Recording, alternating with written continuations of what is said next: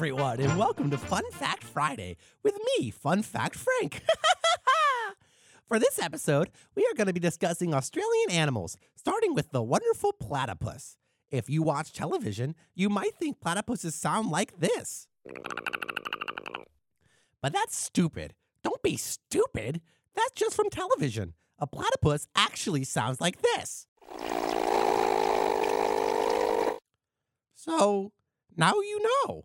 You probably already know that platypuses lay eggs, despite being mammals. But did you know that they glow? That's right. Under ultraviolet light, platypuses glow a weird blue-green color. Who knows why that is?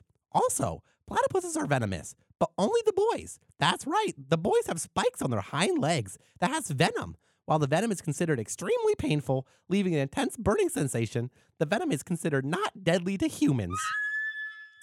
The next Australian animal we will be discussing today is the kangaroo. Kangaroos are found all across Australia in different sizes and shapes, but the largest type of kangaroo is the red kangaroo.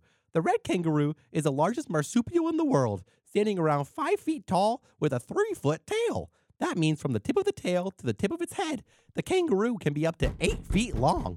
Now, if you're wondering what a marsupial is, you're dumb. But basically, that means they have a pouch for their young. You probably already knew about the kangaroo's pouch, but did you know the American opossum is also a marsupial and also has a pouch? Anyway, kangaroos are huge and strong and can kick your weak little butt if you got into a fight, so you should avoid offending them. The last animal I want to talk about is the wombat. This animal is weird. It only eats plants, like a lot of animals, but for some reason, it poops in perfect cubes. There's no reason it should be doing that, but it does. Look it up. It's crazy.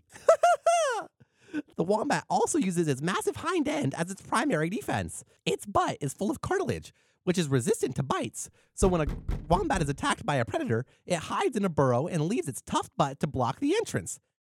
That's all I have for this episode of Fun Fact Friday.